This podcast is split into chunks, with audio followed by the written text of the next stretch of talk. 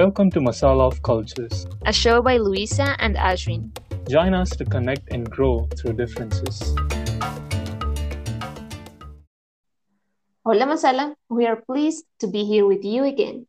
Today we are talking about one of my favorite topics in this universe food. But first, there is a very important question we need to answer, especially for my Colombian fellows who don't know about this. What does masala mean? Indian brain, please enlighten us. Indian brain? Seriously? anyway, let me tell you guys what the word masala in our title means. Masala is a term from India that means a mixture of spices or herbs. Some common examples are garam masala, coriander powder, rasam powder, etc.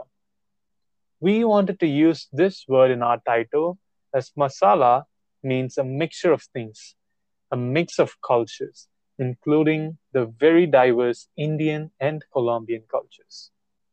Out of all of those masalas that you mentioned, garam masala was my favorite one. I even took a big bag with me when I came back to Colombia. I am from a small city and we don't have many international restaurants. So once I tried Indian food, I was confused, honestly. The smell was awkward to my nose and it was so incredibly different from the flavors I was used to. Initially, I was reluctant because of the levels of spiciness and the strange combinations. But now I have to admit it. I am in love with Indian food. I miss it so much, especially biryani. I have tried cooking and I learned a lot, but I'm still very far from what I want and very far from Ashwin's cooking skills. Oh, thank you. a big thing that I learned is that food for Indians is absolutely important. All the Indian friends I met carried their own spices to the US, and that says it all. Yes, definitely. Thanks to my mom for giving me the masalas and the recipes, especially the one for the biryani. It certainly did win some hearts, especially yours, Luisa. Oh, yes, it did. when I first experienced Colombian food, I was happy and content. You know why? For starters, it's not spicy at all like most of the Indian foods. And I, for one, can never eat extra spicy food. My tongue just doesn't accept it. In other news, Colombian coffee is magic. I had barely drunk coffee in my life, maybe about 10 cups in my 20 years of living. Boom, Luisa arrived with the coffee they produced from their own farm in Colombia. It's called Combia Mountain Coffee, people. There's even a link in the caption if you want to check them out. The point is that now I drink coffee every single day. And the other Colombian food that I crave like crazy is arepa. Arepa with butter and salt in the morning, along with coffee, is food gasmic. I love the way you say arepa. Um, I want to explain that in my region, arepa is a type of flat bread but made out of corn. I consider them as a huge part of who I am. This food comes from the ages of our indigenous ancestors before the continent was conquered. There are tons of legends and myths around corn, and it is a very important ingredient in Colombian cuisine.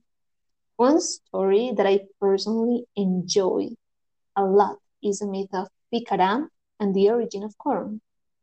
This myth belongs to the indigenous Chibcha groups, and it narrates a really hard time of hunger that the community was living. I am going to tell to you. Picaram was a man that decided to exchange some cotton blankets for gold grains so he could fabricate with them God's figures and sell them. After consulting with his wife, he went to the market and exchanged the elements.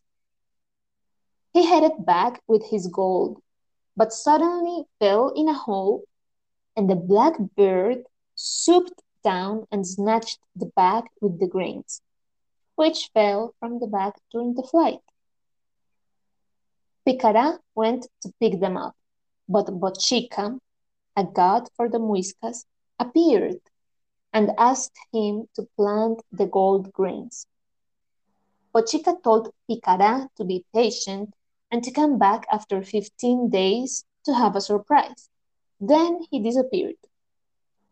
Picara did what the god asked him and came back 15 days later to find abundant plants with gold colored grains. That was corn, my friends. After that, families started growing corn and hunger disappeared. Wow, I am so fascinated. I've always loved history. Even in school, it was my favorite subject. So when I hear about historical facts and also myths and legends, it feels like we're connecting with an entirely different period in time where things were drastically different than today. Coming to Indian history, it is not complete without spices. Starting from the Asian traders to the Middle East and extending to European traders, all of them have wanted to get their hands on these spices and herbs, especially black pepper. This particular spice is native to present day Kerala and it is believed to be used for about 4,000 years now. We all know that Christopher Columbus paved the way for the New World, the Americas, to be discovered. In fact, he wanted to find a western route to reach India and the East Indies to facilitate trade. Instead, he ended up on an island in the Atlantic, which is the Bahamas in today's world. We can understand from this the kind of demand that such spices had in the global market centuries ago. I love this, as Rukeyser said. The universe is made of stories, not of atoms. In this case, the stories about food allow us to establish our identities in a deep way. Guys, the way I reached Luisa's heart was through her stomach with Indian food. yes, and if you have any stories related to food, we would love to hear them. Send us your messages at Masala of Cultures on Instagram, TikTok, and YouTube, and we'll present them in our coming episodes. Thanks for listening. Nandri. Nandri. Vanakkam. Vanakkam.